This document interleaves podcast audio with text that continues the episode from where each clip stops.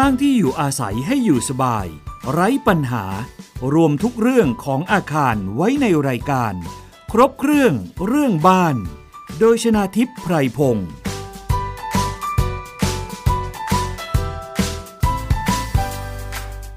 วัสดีค่ะ คุณผู้ฟังคะขอต้อนรับเข้าสู่รายการครบเครื่องเรื่องบ้านค่ะ ทางไทย PBS Podcast นะคะ สามารถรับฟังผ่านเว็บไซต์แล้วก็แอปพลิเคชันไทย PBS Podcast ได้ค่ะ รวมไปถึงฟังจากพอดแคสต์ของ iOS Android Podbean Spotify แล้วก็ SoundCloud ได้ด้วยค่ะคุณผู้ฟัง แล้วนอกจากนั้นยังมีสถานีวิทยุในต่างจังหวัดหลาย ๆ สถานีที่เชื่อมโยงสัญญาณ ก็สามารถรับฟังกันได้นะคะ มีคำถามอะไรก็สามารถไปติดตาม แล้วก็ส่งข้อความทาง Facebook.com/ThaiPBS PBS Radio Fan กันได้ค่ะ วันนี้นะคะมาพูดคุยในประเด็นที่เรียกได้ว่าหลายคนนะคะ อาจจะคิดไม่ถึงว่าอาจจะเกิดปัญหากับเจ้าของบ้านได้ค่ะ มีกรณีหนึ่งที่เข้าไปปรึกษาที่คลินิกช่างนะคะ ซึ่งเป็นกิจกรรมตอบคำถามประชาชนเกี่ยวกับเรื่องของอาคารที่พักอาศัย ซึ่งจัดโดยวิศวกรรมสถานแห่งประเทศไทยในพระบรมราชูปถัมภ์นะคะ หรือวสท มีเจ้าของบ้านท่านหนึ่งค่ะ ที่เข้าไปปรึกษา โดยใช้แบบบ้านของกรุงเทพมหานครที่แจกฟรีนะคะ ไปปรึกษาว่าจะไปสร้างบ้านที่ต่างจังหวัด ทีนี้ก็ไปจ้างผู้รับเหมาค่ะ แต่ว่าเกิดปัญหาขึ้นจะเป็นปัญหาอะไรนั้นนะคะ เราลองมาสอบถามกับอาจารย์สมเกียรติชูแสงสุข ซึ่งท่านเป็นวิศวกรและเป็นรองประธานคลินิกช่างวสทค่ะ สวัสดีค่ะ อาจารย์สมเกียรติคะสวัสดีครับ ค่ะ อาจารย์คะขอบพระคุณมากนะคะ ที่วันนี้กรุณามาร่วมรายการ ครบเครื่องเรื่องบ้านอีกครั้งค่ะ สืบเนื่องจากปัญหาที่มีประชาชนเข้าไปปรึกษาที่คลินิกช่างนะคะ รายละเอียดเป็นอย่างไรคะอาจารย์สมเกียรติจะเล่าให้ฟังตั้งแต่เริ่มต้นนะฮะค่ะ ก็คือทางเจ้าของบ้านเนี่ย อยากจะสร้างบ้านอยู่ที่ต่างจังหวัดเสร็จแล้วก็ได้แบบบ้านของทางกทมมา ซึ่งแบบบ้านทางกทมที่ที่แจกฟรีเนี่ย มันเป็นแบบบ้านที่ใช้ใช้เสาเข็ม เป็นฐานรากนะฮะค่ะตรงนี้มาก็ก็ส่วนหนึ่งเวลาจ้างคนที่มาจ้างเนี่ยค่ะก็อาจจะด้วยความเชื่อใจกันก็อีกส่วนหนึ่งนะฮะนี่พอพอเริ่มต้นที่เวลาทำเนี่ย เริ่มต้นก็คือเขาเอาเสาเข็มมาต่อปรากฏว่าตอกไม่ลงค่ะทำโดยพนักงานก็เปลี่ยนจากเสาเข็มกลายเป็นฐานแผกเลยอ๋อค่ะ ทางเจ้าของบ้านเนี่ยก็ก็เชื่อใจเขาก็ไม่ไม่ได้อะไรก็เลยปล่อยไปนี่หลังจากนั้นพอสร้างไปเรื่อยๆเรื่อยๆก็ เริ่มจะมีปัญหาเรื่องไม่ตรงแบบ ก็คือในในแบบเนี่ย เป็นบ้านชั้นเดียวนะฮะค่ะคานหลังคาเนี่ยในในแบบก็เป็นคานคอนกรีตสำเร็จทีนี้ของทางทางที่คนก่อสร้างเนี่ยเขาก็ไม่ทำเอาเป็นเอ่อเหล็กพวกเอ่อเหล็กรูปพรรณมาทำค่ะใส่ไปแทนพอตอนหลังทางเจ้าของบ้านเนี่ยมาพบก็ถามเรื่องตรงนี้ขึ้นมา นี่พอพอถามว่าอะทำไมไม่ตรงแบบอย่างโน้นอย่างนี้เขาก็บอกว่าเออตรงนี้ของเขาแข็งแรงมันคงอย่างอย่างโน้นอย่างนี้ค่ะก็ก็พูดตรงนี้กันไป ปัญหาก็ถัดมาก็คือว่าทางเจ้าของบ้านเนี่ยก็เริ่มไม่ยอม บอกว่าไม่ได้ก็คือต้องทำตามแบบเขาก็เลยบอกว่าถ้าอย่างนั้นเขาเขาทำให้ไม่ได้ เพราะว่าการรับน้ำหนักของฐานรากของเขาไม่ไม่พออะไรเรื่องหนึ่งนะฮะนี่อีกเรื่องหนึ่งก็คือจริงๆแล้วผมว่ามันมาจากปัญหาคือว่าจะไปรื้อทำใหม่เนี่ยเขาคงไม่อยากทำแล้วล่ะ แต่ว่าเขาก็คุยกับทางเจ้าของบ้านบอกว่าถ้างั้น ไม่ไปทำตรงนี้ก็จะลดเงินให้ ค่ะ แล้วก็ทางเจ้าของบ้านก็เลยบอกว่าอ่าถ้างั้นเอาขอเป็นทำไอ้ส่วนโน้นส่วนนั้นส่วนนี้ขึ้นมาทีนี้พอพอทำตรงนี้ขึ้นมาปุ๊บเนี่ยก็กลายเป็นว่าอ่าก็เลยเขียนเป็นหนังสือมาว่าทางเจ้าของบ้านให้ทำตรงนี้ตรงนี้ตรงนี้ตรงนี้เพิ่มขึ้น ทีนี้พอตอนจบเนี่ยกลายเป็นว่าเป็นงานเพิ่มที่เจ้าของบ้านสั่งตอนหลังก็เลยกลายว่าตอนนี้มีมีเรื่องฟ้องร้องกันด้วยว่าอะเรียกค่าเสียหายในส่วนของค่าก่อสร้างค่ะ ที่ที่ยังมีปัญหากันอยู่กับเอ่อส่วนที่เป็นงานเพิ่มขึ้นมา โดยที่ทางเจ้าของบ้านเองก็บอกว่าตรงนี้มันไม่ได้เป็นงานเพิ่ม แต่เป็นส่วนที่คุยกันว่า พอคุณไม่ได้ทำตามแบบ คุณเสนอมาว่าอ่าตรงนี้เรามาหาข้อสรุปกันว่า ตรงนี้จะทำให้ โดยจะเป็นมูลค่าเท่านี้หักกับไอ้ตัวที่เขาไม่ได้ทำค่ะไอ้ไอ้ตรงนี้นะที่ที่ผมว่าปัญหาก็คือ ผมห่วงว่าถ้าทางเจ้าของบ้านเนี่ยอยากจะสร้างบ้านแล้วไปเอาแบบ สำเร็จรูปแบบหรือให้ออกแบบอะไรก็ตามเนี่ยค่ะเวลาเราคุยนะฮะให้ให้มีรายลักษณ์อักษรที่ชัดเจนด้วยค่ะไม่อย่างนั้นจะจะเหมือนอย่างกรณีรายนี้นะฮะเพราะเพราะว่าอย่างนี้คือกลายเป็นว่าอะเราเสียเงินไปของได้ไม่ครบแล้วยังยังต้องมาเสียเงินเพิ่มขึ้นอีกรอบหนึ่งค่ะ ได้ฟังอาจารย์สมเกียรติเล่าปัญหาของอประชาชนที่เข้าไปปรึกษาคลินิกช่างรายนี้ แยกออกเป็นหลาย ๆ ส่วนด้วยกันนะคะ อาจารย์หนึ่งก็คือว่าแบบบ้านที่กทมแจกให้ฟรีเนี่ยนะคะ สามารถนำไปสร้างที่ต่างจังหวัดได้ไหมอาจารย์ คือแบบบ้านของเขาเนี่ยเป็นมาตรฐานอยู่แล้วนะฮะค่ะแข็งแรงปลอดภัยแน่นอน ทีนี้ในในส่วนตรงฐานล่างเนี่ยเขาก็เขียนมาบอกว่าเอ่อเสาเข็มรับน้ำหนักได้22ตัน ค่ะ คือโดยตรงนี้ผมดูว่าเขาก็กำหนดเรียบร้อยแล้วว่าตัวฐานรากก็คงต้องได้ประมาณ22ตันเพราะถ้าเผื่อว่ากรณีที่เราไม่สามารถตอกเข็มได้ ถ้าจะเอาไป modify ผมว่าก็น่าจะเอา 22 ตันเนี่ย เป็นตัวที่เอาไปออกแบบได้ หมายความว่าคือการที่กทมมีแบบบ้านแล้วต้องตอกเสาเข็มเพื่อรับน้ำหนัก 22 ตันได้ แต่ถ้าสมมุติว่าดินในต่างจังหวัดมันแตกต่างจากกทม จะเห็นได้ว่ามันไม่สามารถตอกเสาเข็มลงได้เนี่ยการเปลี่ยนแปลงอะไรก็ตาม ผู้รับเหมาควรจะต้องทำยังไง เพราะว่าผู้รับเหมารายนี้เนี่ยคือเปลี่ยนแปลงโดยที่ไม่ได้ปรึกษาเจ้าของบ้านหรืออย่างไรคะอาจารย์สมเกียรติที่ทางเจ้าของบ้านเขาเล่าให้ฟังว่าที่เขาทำเนี่ยเขาเปลี่ยนแปลงโดยไม่ได้แจ้ง แต่ว่ามาแจ้งให้ตอนหลังที่ทำเสร็จแล้ว จากเสาเข็มที่ต้องตอกลงตามแบบ กลายเป็นฐานรากแผ่ใช่ไหมคะอาจารย์ ใช่ครับ แล้วเจ้าของบ้านก็ยินยอมในขั้นตอนนั้นหรือเปล่าคะอาจารย์ คือเขายินยอมนะ หลังจากที่เขาเสร็จไปแล้ว ตอนที่เอาเอาเคสมาให้ผมดูเนี่ย ในการออกแบบของเขาเองทางเจ้าเจ้าของบ้านตอนหลังก็เลยบอกว่าเอาทางนั้นให้ทางโน้นเนี่ย เอาทำรายการคำนวณมาให้ดูด้วยพค่ะอเอารายการคำนวณมาดูผมก็ก็เลยเจอว่าเขาออกแบบที่ฐานราก 20 ตัน ไม่ใช่ 22 ตันตามแบบของกทมใช่ไหมคะ ครับ แล้วแล้วก็ในในแบบที่เขาคำนวณออกมาเนี่ย ฐานรากก็ขนาดเมตรสามสิบคูณเมตรสามสิบสร้างจริงดูเราดูในรูปนะฮะก็ได้อยู่ประมาณเมตรยี่สิบคูณเมตรยี่สิบโอ้ขาดไปค่ะ ครับก็คือขาดทั้งการรับน้ำหนักขาดทั้งขนาดเพราะขนาดถ้ามันมันเล็กลง การรับน้ำหนักก็น้อยลงอยู่แล้วอ๋อค่ะ แล้วทีนี้เจ้าของบ้านมีการทักท้วงไหมคะ ในขั้นตอนของการทำฐานรากอะคะอาจารย์ คือตรงเนี้ยไม่ได้ทักท้วง แต่เขาเอารายการคำนวณมาให้ผมดูเนี่ย โดยที่เขาก็บอกว่าเขาเคยเอาไปให้คนอื่นดูแล้ว แต่ว่าก็เป็นเอ่อวิศวกรสาขาอื่นเขาก็บอกว่าเออเขาก็เลยดูไม่รู้เรื่องเขาเลยไม่นำมามาให้ดูที่คลินิกช่างอืมนี่พอเราเราเห็นรายการคำนวณแล้วเราบอกว่าจะรูปรูปถ่ายนะเพราะว่าจริงๆได้ยี่สิบเนี่ย ในรูปที่เห็นเนี่ยก็คืออิฐบล็อกสามก้อนอิฐบล็อกก้อนหนึ่งก็ประมาณสักสี่สิบเซนค่ะถ้าสามก้อนสี่สามสิบสองก็เป็นยี่สิบแต่ในรายการคำนวณเขียนเป็นเมตรสามสิบค่ะคือยังไงก็คือหายไปสิบเซนแล้ว ถ้ามันหายเป็นแบบนี้นี่จะเกิดความเสียหายภายหลังไหมคะอาจารย์สมเกียรติ คือขนาดเล็กลงเนี่ยน้ำหนักก็ต้องได้น้อยลงค่ะ เพราะฉะนั้นจะสร้างตามแบบเดิมก็ไม่ได้แล้วถูกไหมคะอาจารย์ เพราะแบบบ้านที่เขาแจกไปเออเดี๋ยวก่อนคือเขาคำนวณตามแบบที่จะสามารถรับน้ำหนักได้ถูกไหมคะอาจารย์ คือแบบที่เขาให้มาเนี่ยจริงๆไอไอเวลาฐานที่เป็นเสาเข็มนะฮะเออคือคือต้นหนึ่งมันรับได้เท่านี้กำหนดเท่านี้ตันตัวฐานรากจะเล็กนิดเดียวไม่ค่อยได้ใหญ่เยอะแยะเลยค่ะ ก็อาจจะแค่ประมาณสักหกสิบเซนคูณหกสิบคูณเจ็ดสิบคูณเจ็ดสิบประมาณนี้นะฮะ แต่ถ้าเราเป็นเอ่อฐานแผ่ปุ๊บเนี่ย มันก็จะเอาความกว้างของพื้นที่ที่ที่เราจะกระจายน้ำหนักลงดินทีทีนี้เนี่ย เวลาเอ่อเขากำหนดตรงนี้มายี่สิบตันเนี่ย ก็คือต้องขนาดเมตรสามสิบคูณเมตรสามสิบถึงจะรับได้ยี่สิบตัน อ๋อ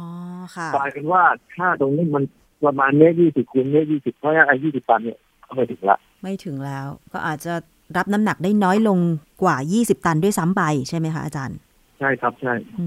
ม ค่ะ ซึ่งเจ้าของบ้านเองก็ไม่ได้ทักท้วงในขั้นตอนนี้ จนกระทั่งล่วงเลยมาถึงการก่อสร้างในส่วนอื่นเป็นเสาเข็มเข็มตอกเป็นฐานแผ่เนี่ย อันนี้เขารู้ตั้งแต่ตอนที่ทางผู้รับจ้างเนี่ยทำไปแล้วๆแล้วในส่วนที่ว่าหลังจากนั้นเอ่อเมื่อความต้องการไม่ตรงกัน แล้วความเข้าใจของผู้รับเหมากับความเข้าใจของเจ้าของบ้านก็ไม่ตรงกันอีก จนเกิดการฟ้องร้อง อาจารย์คิดว่าถ้าไม่อยากให้เกิดปัญหาแบบนี้ ควรจะตกลงกันอย่างไรดีคะอาจารย์ คือตกลงกันอะจริงๆตกลงกันได้นะแต่เขียนเอกสารอะค่ะให้มันครบถ้วน เพราะว่าตอนตอนที่เรามาให้ผมดูเนี่ยปรากฏว่าเหมือนเขียนบอกว่าความต้องการของเจ้าของบ้านคืออย่างนี้ไม่ได้บอกว่าความต้องการที่ตรงนี้มันมาจากว่าคุณสร้างไม่ตรงแบบงั้นคุณขอลดงานตรงนี้แล้วคุณมาเพิ่มตรงนี้ให้เราไม่ไม่ได้เขียนตรงนั้น พอไม่ได้เขียนตรงนี้เสร็จปุ๊บเนี่ยก็กลายเป็นว่าอ้าวสุดท้ายความต้องการของเจ้าของบ้านเขาเขียเหมือนกับประมาณอย่างนี้ฮะความต้องการเจ้าของบ้านคือต้องการ ตรงนี้ทำตรงนี้ก็เลยกลายว่าเป็นเงินอีกจำนวนจะแปดหมื่นอะไรอย่างเงี้ฮะค่ะ ก็คือกลายเป็นว่าสิ่งที่จะมาทดแทนกันเมื่อผู้รับเหมาไม่สามารถสร้างตามแบบได้ กลายเป็นว่าเป็นความต้องการใหม่ของเจ้าของบ้าน จึงทำให้ผู้รับเหมาฟ้องเจ้าของบ้านว่า เขียนสัญญาเพิ่มใช่ไหมคะทำให้การก่อสร้างเพิ่มขึ้นอะไรอย่างนี้ ถูกไหมคะอาจารย์ ใช่ครับใช่ กลายเป็นว่าสัญญาไม่รัดกุม สัญญาไม่รัดกุมด้วยส่วนหนึ่งนะฮะแล้วก็เวลาข้อตกลงหลังจากที่ที่เราทำกำลังกำลังทำอยู่เนี่ยค่ะเอ่อพอมันทำไม่ตรงแบบจริงๆก็ก็ไม่ตรงแบบก็เป็นไปได้ คือคุยกันแต่ว่าต้องเขียนเอกสารให้ชัดเจน ว่าอ่าที่มันมีที่มาที่ไปตรงนี้ เพราะว่าไอ้ไอ้อย่างนี้อย่างนี้ไม่ไม่ใช่ว่ากลายเป็นว่าสุดท้าย เราต้องการงานเพิ่มค่ะพ อหลักฐานมันออกมาอย่างนี้กลายเป็นว่าเจ้าของบ้านเนี่ยเป็นคนสั่งให้เพิ่มงานตัวนี้ขึ้นมาอ๋ออาจารย์ถามย้อนไปนิดนึงก่อนที่เจ้าของบ้านหลังนี้ จะว่าจ้างผู้รับเหมาก่อสร้างบ้านนะคะเขามีการเขียนสัญญาเซ็นสัญญากันไหมคะมีครับมีมีเอ่อสัญญาโชคดีที่ในในหนังสือบอกว่าเซ็นสัญญาว่าเขาให้ให้ทำตามแบบ ก็ก็เลยมีมีเรื่องที่ผมบอกเออถ้าตรงที่มันไม่ไม่ตามแบบ ก็คือไอ้ตัวคาน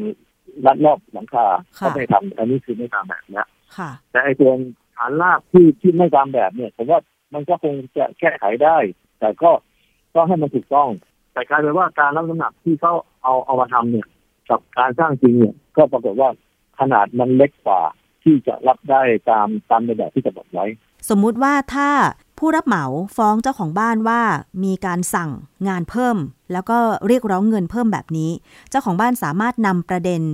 การสร้างฐานราก ไม่ตรงแล้วก็ไม่ได้มาตรฐาน เอามาต่อสู้กันได้ไหมคะอาจารย์ ตรงนี้ผมว่าก็ก็คงน่าจะมาคุยให้เข้าใจกันได้ว่าในเมื่อคุณทำตรงนี้ตรงนี้การรับน้ำหนักมันไม่ครบตามที่ในแบบมันกำหนดก็น่าจะได้เรื่องหนึ่งและอีกเรื่องหนึ่งของเขาก็คือไอ้ตัวคานหลังคาเนี่ยเขาไม่ได้ทำตามแบบนั่นน่าจะได้สองเรื่องค่ะ ตัวที่ว่างานเพิ่มตรงนี้ผมว่าดูแล้วถ้าเอ่อหลักฐานมันไม่ชัดก็คงน่าน่าจะ ไปไปเรียกร้องบอกว่าไอ้ตรงนี้เออเรามาคุยว่าตรงนี้เป็นตรงนี้มันมันพิสูจน์ยากตรงนั้นนะผู้รับเหมาพิสูจน์ได้นะเพราะว่ามันเพิ่มจากแบบค่ะมันมันมันเห็นชัดๆอยู่ค่ะแต่ไอ้ตรงที่บอกว่างานที่ตรงที่คุณไม่ได้ทำอย่างคานรับหลังคาเนี่ยที่คุณไม่ได้ทำเนี่ยเป็นเงินเท่าไหร่เนี่ยแต่ตัวนี้ผมว่ามันก็น่าจะพิสูจน์ได้ เพราะว่ารูปมันฟ้องอยู่ว่าถึงปัจจุบันเนี่ย ถ้าเราไปเปิดฝ้าดูเราก็จะเห็นอยู่แล้วว่ามันไม่มีคานเช็คกันได้ครับ เช็คกันได้แล้วค่อยเอามาคุยกันว่า จะสามารถชดเชยกันได้อย่างไรใช่ไหมคะ ใช่ครับ แต่ว่าตอนตอนนี้เห็นบอกว่าขั้นตอนอยู่อยู่ระหว่างฟ้องกันแล้วฮะอ๋อก็ก็คงต้องต้องใช้เวลาไปดีค่ะ แต่ว่าอาจารย์สมเกียรติคะพอได้ฟังปัญหาแบบนี้แล้ว ถ้าเกิดคุณผู้ฟัง ไม่อยากจะให้เกิดปัญหา เช่นกรณีนี้เนี่ย ควรจะทำอย่างไร ถ้าเกิดว่าจะว่าจ้างผู้รับเหมาในการก่อสร้างอาจารย์ช่วย แยกเป็นประเด็นที่รัดกุมให้หน่อยค่ะ เพราะว่าบางทีเนี่ย ดิฉันก็เข้าใจนะคะว่าเจ้าของบ้านไม่ได้อยู่ในวงการก่อสร้าง แล้วก็การทำสัญญาบางทีค่ะ รายละเอียดเนี่ยเป็นถ้อยคำอาจจะเรียกได้ว่าทางกฎหมายก็ว่าได้นะคะ อาจารย์จะทำอย่างไรให้มันรัดกุมดีคะอาจารย์ จริงๆ มันก็มีจ้างทางพวกช่างที่เป็นคนของเรานะคอยไปติดตามดูแลงานอยู่ แต่บางทีเนี่ย ทางเจ้าของบ้านเองก็เข้าใจว่าตรงนี้มันเป็นค่าใช้จ่ายที่เพิ่มขึ้นเอ่อเขาเองเขาก็ไม่อยากทำส่วนหนึ่งเนี่ย ผมว่าถ้าถ้าตรงนี้มันมันเดี๋ยวเหมือนกับเพิ่มภาระให้เจ้าของบ้านวิธีผมว่าก็คือระหว่างที่ทำไปถ่ายรูปให้เยอะๆเลยถ่ายถ่ายรูปให้เยอะๆนะฮะเพราะว่าเอ่ออย่างตัวตัวฐานรากที่ที่เขาทำผิดมาเนี่ย ผมก็ดูจากรูปเขาค่ะ คือคือพยายามให้ถ่ายรูปเยอะๆถ้ากรณีมีปัญหาขึ้นมาจริง ๆ นะฮะก็เราก็สามารถเอารูปตรงเนี้ยเอ่อเอามา มาดูกันแล้วก็มาวิเคราะห์กันได้นะฮะค่ะที่ผมห่วงก็คืออย่างไองานลดงานเพิ่มเนี่ย เวลาเขียนเอกสารอะไรเนี่ย ให้มันชัดเจนหน่อยนะครับไม่ให้กลายเป็นว่าอาตรงนี้คุณไม่ทำตามแบบแล้วคุณยอมทำตรงนี้ให้เรากลายเป็นว่าอาตรงนี้เราจ้างไปเลือกให้คุณทำงานเพิ่มขึ้นมาค่ะ ก็คือว่าเจ้าของบ้านเวลาต้องการที่จะให้ช่างทำอะไร บ้านของเราเป็นอย่างไร ในสัญญาก็ต้องระบุไปให้ครบถ้วนใช่ไหมคะ อาจารย์ว่า คานว่าพื้นใช้วัสดุอะไร ขนาดความยาวหรืออะไรเท่าไหร่ แบบนี้ใช่หรือเปล่าคะอาจารย์ ตรงนั้นเขามีแบบอยู่แล้วนะฮะเขาบอกว่าเราจะอ้างถึงแบบที่ขออนุญาตสร้างเลยก็ได้นะครับค่ะเสร็จแล้วเราก็คุยกันบอกว่าอาจจะให้คุณสร้างตามรูปแบบและรายการที่อยู่ในในสัญญานี่แหละ ตัวตัวนี้ก็จะช่วยป้องกันเราได้ส่วนหนึ่งครับ ค่ะ ในสัญญาควรระบุว่าให้ก่อสร้างตามแบบ แล้วถ้าเกิดว่าอย่างเป็นประเด็นที่ว่าเสาเข็มเจาะไม่สามารถเจาะลงได้อย่างเงี้ยค่ะ อาจารย์ แบบเนี้ยผู้รับเหมาควรจะต้องมาบอกเจ้าของบ้านได้รับทราบก่อน ลงมือเปลี่ยนแปลงหรือเปล่าคะอาจารย์ ใช่ครับ แล้วถ้าผู้รับเหมาไม่บอกล่วงหน้าก่อน อยู่ๆทำไปเลยอย่างเงี้ย เอาผิดได้ไหมคะจริงๆถ้าเอาเอาตามจรรยาบรรณผิดด้วยนะครับ ค่ะ อยู่ๆก็เปลี่ยนแบบเขา จรรยาบรรณที่จรรยาบรรณของวิศวกรนะฮะค่ะ ก็คือไม่ควรจะเปลี่ยนแปลงการก่อสร้างนอกเหนือจากแบบถ้าไม่ได้แจ้งให้เจ้าของบ้านได้ทราบก่อนใช่ไหมคะผมว่าไอไอการเปลี่ยนมันมันก็เปลี่ยนมันสามารถทำได้อยู่แล้วนะฮะแต่เขาไม่ได้แจ้งตรงกรณีนี้ผมว่าเขาต้องแจ้งแล้วก็ทางเจ้าของบ้านเองก็น่าจะให้ทางวิศวกรฝั่งที่ทางเจ้าของบ้านเองเนี่ยเชื่อใจนะฮะให้ให้ช่วยดูด้วยก็ได้ อย่างอย่างของคลินิกช่างเนี่ยถ้าถ้าคุณเอามาเอามาให้เราดูเราก็ดูไม่ได้ค่ะ อันนี้ก็คือว่ากรณีที่ว่าผู้รับเหมาไม่แจ้งเลยว่าตอกเสาเข็มไม่ได้ ขอเปลี่ยนแปลงเป็นฐานรากแผ่ อยู่ๆก็ลงมือทำทำเสร็จแล้วถึงไปแจ้ง กลายเป็นว่าเจ้าของบ้านก็ต้องยินยอมไปตามนั้น แล้วมาตรวจสอบทีหลังใช่ แล้วมาตรวจสอบทีหลังว่าอ้าวฐานรากแผ่ก็ไม่ได้เป็นไปตามมาตรฐานที่ควรจะเป็น คือรับน้ำหนักได้น้อยกว่า เพราะฉะนั้นตรงนี้ มันก็ผิดจรรยาบรรณของผู้รับเหมาก่อสร้างไปแล้วส่วนหนึ่งด้วยใช่ไหมคะ แล้วทีนี้พอมันมีสิ่งที่ต้องลด สิ่งที่ต้องเพิ่มทีหลังแล้วงบบางส่วนที่มันเพิ่มไป กลายเป็นว่า พอสัญญาไม่รัดกุม หรือไม่มีการเขียนให้มันชัดเจนว่า ตรงไหนเรียกเงินเพิ่มได้ หรือตรงไหนเรียกเงินเพิ่มไม่ได้ อันนี้ก็กลายเป็นประเด็นที่ ทำให้ผู้รับเหมาฟ้องเจ้าของบ้านได้ภายหลัง เพราะฉะนั้นอาจารย์การที่จะให้งานลดหรืองานเพิ่ม เจ้าของบ้านจะต้องเขียนยังไง ถ้าสมมติว่าอะไม่ไม่รู้จักวิศวกรที่เชื่อใจได้หรือไม่มีเงินไปว่าจ้างวิศวกรเพิ่มเติม เจ้าของบ้านจะสามารถดูรายละเอียด งานลดงานเพิ่มอะไรได้ด้วยตัวเองได้บ้างคะอาจารย์ ควรจะเขียนยังไง คือพวกนี้เวลาเราคิดงานลดงานเพิ่มนะครับ ธรรมดาเนี่ยมันมีการประมาณราคาอยู่แล้วนะไอ้ตัวไหนที่มันไม่มีเนี่ยก็รู้ว่าคอนซีเท่าไหร่เท่าไหร่ แล้วก็ใส่ราคา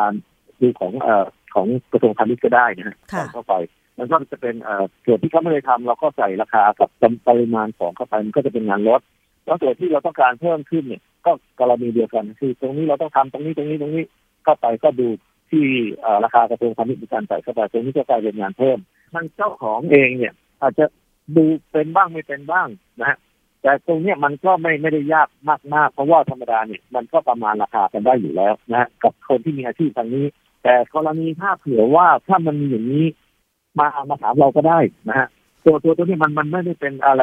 ยุ่งยากสำหรับคนที่มีอาชีพทางด้านก่อสร้างวิศวกรรมอะไรพวกนี้เขาเขาจะดูดูพอพอได้อยู่แล้วก็คืออาจารย์กำลังจะบอกว่า ถ้าสมมุติว่าเจ้าของบ้านเนี่ย ต้องการจะให้สร้างส่วนไหนเพิ่มหรือลดส่วนไหน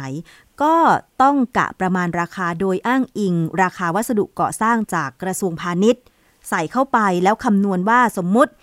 ไม่ต้องก่อสร้างเฉลียงบ้านละ ให้ไปก่อสร้างอีกฝั่งหนึ่งแทนอะไรอย่างนี้ใช่ไหมคะ ก็ลองคำนวณดูว่าใช้กระเบื้องกี่แผ่น ใช้หินใช้ปูน ใช้ทรายกี่คิว ส่วนที่ลดกี่คิว ส่วนที่เพิ่มกี่คิว อย่างนี้ถูกต้องไหมคะอาจารย์ คือ คำนวณดูว่าลดไปเท่าไหร่ แล้วก็เพิ่มไปเท่าไหร่ ถูกต้องไหมคะอาจารย์ ถูกต้องครับ แต่ว่าจะต้องละเอียดนิดนึง เจ้าของบ้านอาจจะต้องมีเวลาใส่ใจนิดนึงใช่ไหมคะ ใช่ครับ คือคือผมว่ามันต้องใช้เวลาหน่อยหนึ่งแล้วก็ก็ต้องใส่ใจ แต่ว่าปัญหามันจะได้ไม่มีมาทีหลัง เพราะอย่างอย่างปัญหามาทีหลังนี้อย่างพอพอตอนนี้ฟ้องกันการขึ้นศาลมันไม่เรื่องสนุกเลย ใช่ค่ะ อาจารย์แล้วมันจะสามารถแก้ไขปัญหาในส่วนที่สร้างไม่ตรงแบบได้ไหมอย่างที่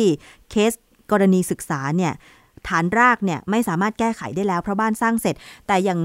ที่บอกว่าในแบบมีคานแต่สร้างออกมาจริงไม่มีคานอย่างเงี้ย มันจะสามารถรับน้ำหนักหรือว่าบ้านจะแข็งแรงไหมคะอาจารย์สมเกียรติ คือถ้าอาการรับน้ำหนักลดลงนะมันก็อาจจะไม่ได้ทำให้ตัวบ้านพังก็ได้ มันก็อยู่ที่ว่าเวลาเราเอาน้ำหนักไปใส่ ถ้าเรารู้ว่าบริเวณตรงนี้นะการรับน้ำหนักมันไม่ไม่สามารถรับได้เท่านี้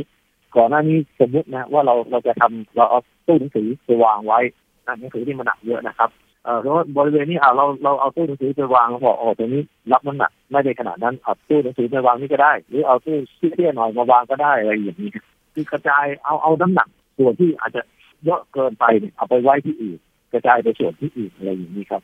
การรับน้ำหนักได้น้อยลงไม่ได้หมายความว่าบ้านจะพัง เพียงแต่ว่าก็ต้องมาจัดสัดส่วนการวางน้ำหนักภายในบ้านใหม่เพื่พื่อไม่ให้มันไปกอง น้ำหนักไปกองอยู่ณจุดจุดเดียว หรือจุดที่ไม่สามารถรับน้ำหนักได้ถูกไหมคะอาจารย์ใช่ครับใช่แต่ว่ามันก็ไม่สามารถที่จะแบบไว้ใจ หรือวางใจได้ร้อยเปอร์เซ็นหรือเปล่าว่าเนี่ยพอมันสร้างไม่ตรงแบบปุ๊บจากที่แบบมีคาน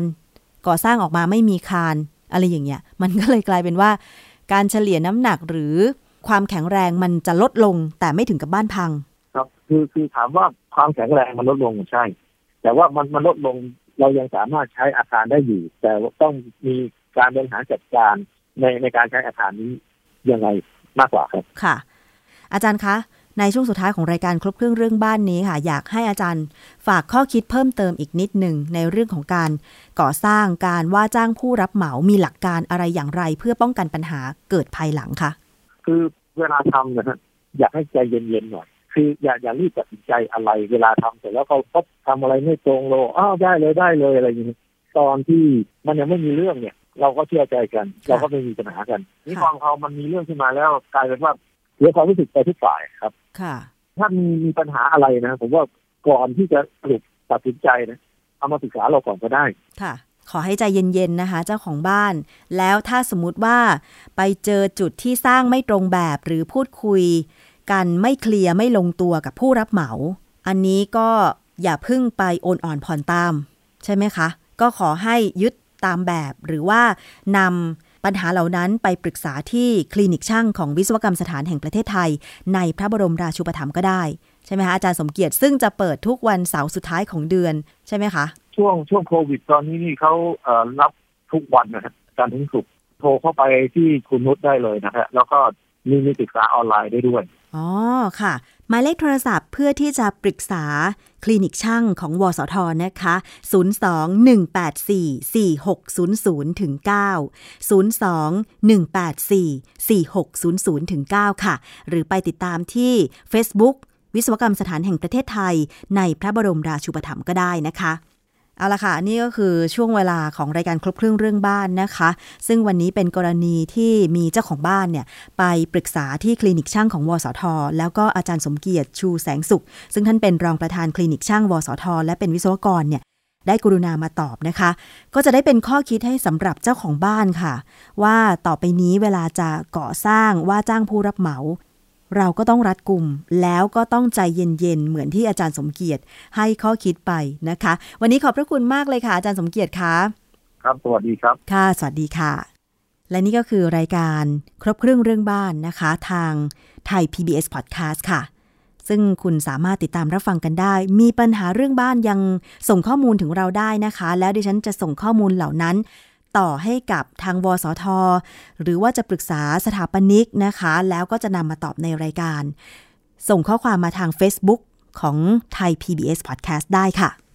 วันนี้หมดเวลาลงแล้วนะคะสำหรับรายการครบเครื่องเรื่องบ้าน ดิฉันชนะทิพไพรพงศ์ต้องลาไปก่อน สวัสดีค่ะ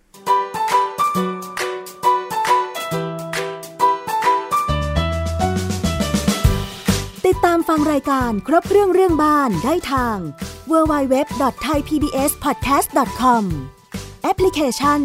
iOS Android Google Podbean และ Spotify ค้นหาพิมพ์คำว่า ครบเครื่องเรื่องบ้าน ติดตามความเคลื่อนไหวและติดต่อเราได้โดยกดถูกใจที่ facebook.com/thaipbsradiofan